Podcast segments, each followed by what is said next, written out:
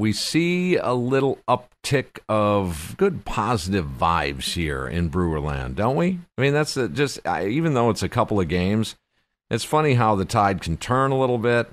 And then you look uh, across the country there and you see what Josh Hader did, and you're like, hmm, okay, was there a little bit of overreaction? Maybe, maybe not. That's that's up to you guys to decide. What I'm encouraged about, Toby, is last couple of games here is is good, fundamental, clean, crisp baseball, mm-hmm. and, and that's what you needed, and that's what you, that's what every team wants, needs, and and desires uh, as as you try to win a championship. Is you play baseball like that, you're going to win most of your games. Now, will you get outdone in good, clean baseball?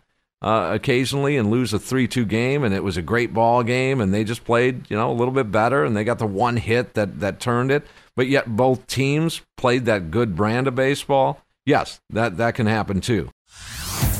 Hey everyone, Boomer Esiason here. The NFL draft is behind us, and your favorite team is now gearing up for week number one. The free Audacy app puts you right in the middle of the pro football conversation with the biggest sports radio stations from across the country. The local voices who know your team the best, giving you their unfiltered takes on the current state of your squad. It's always football season right here on the free Audacy app.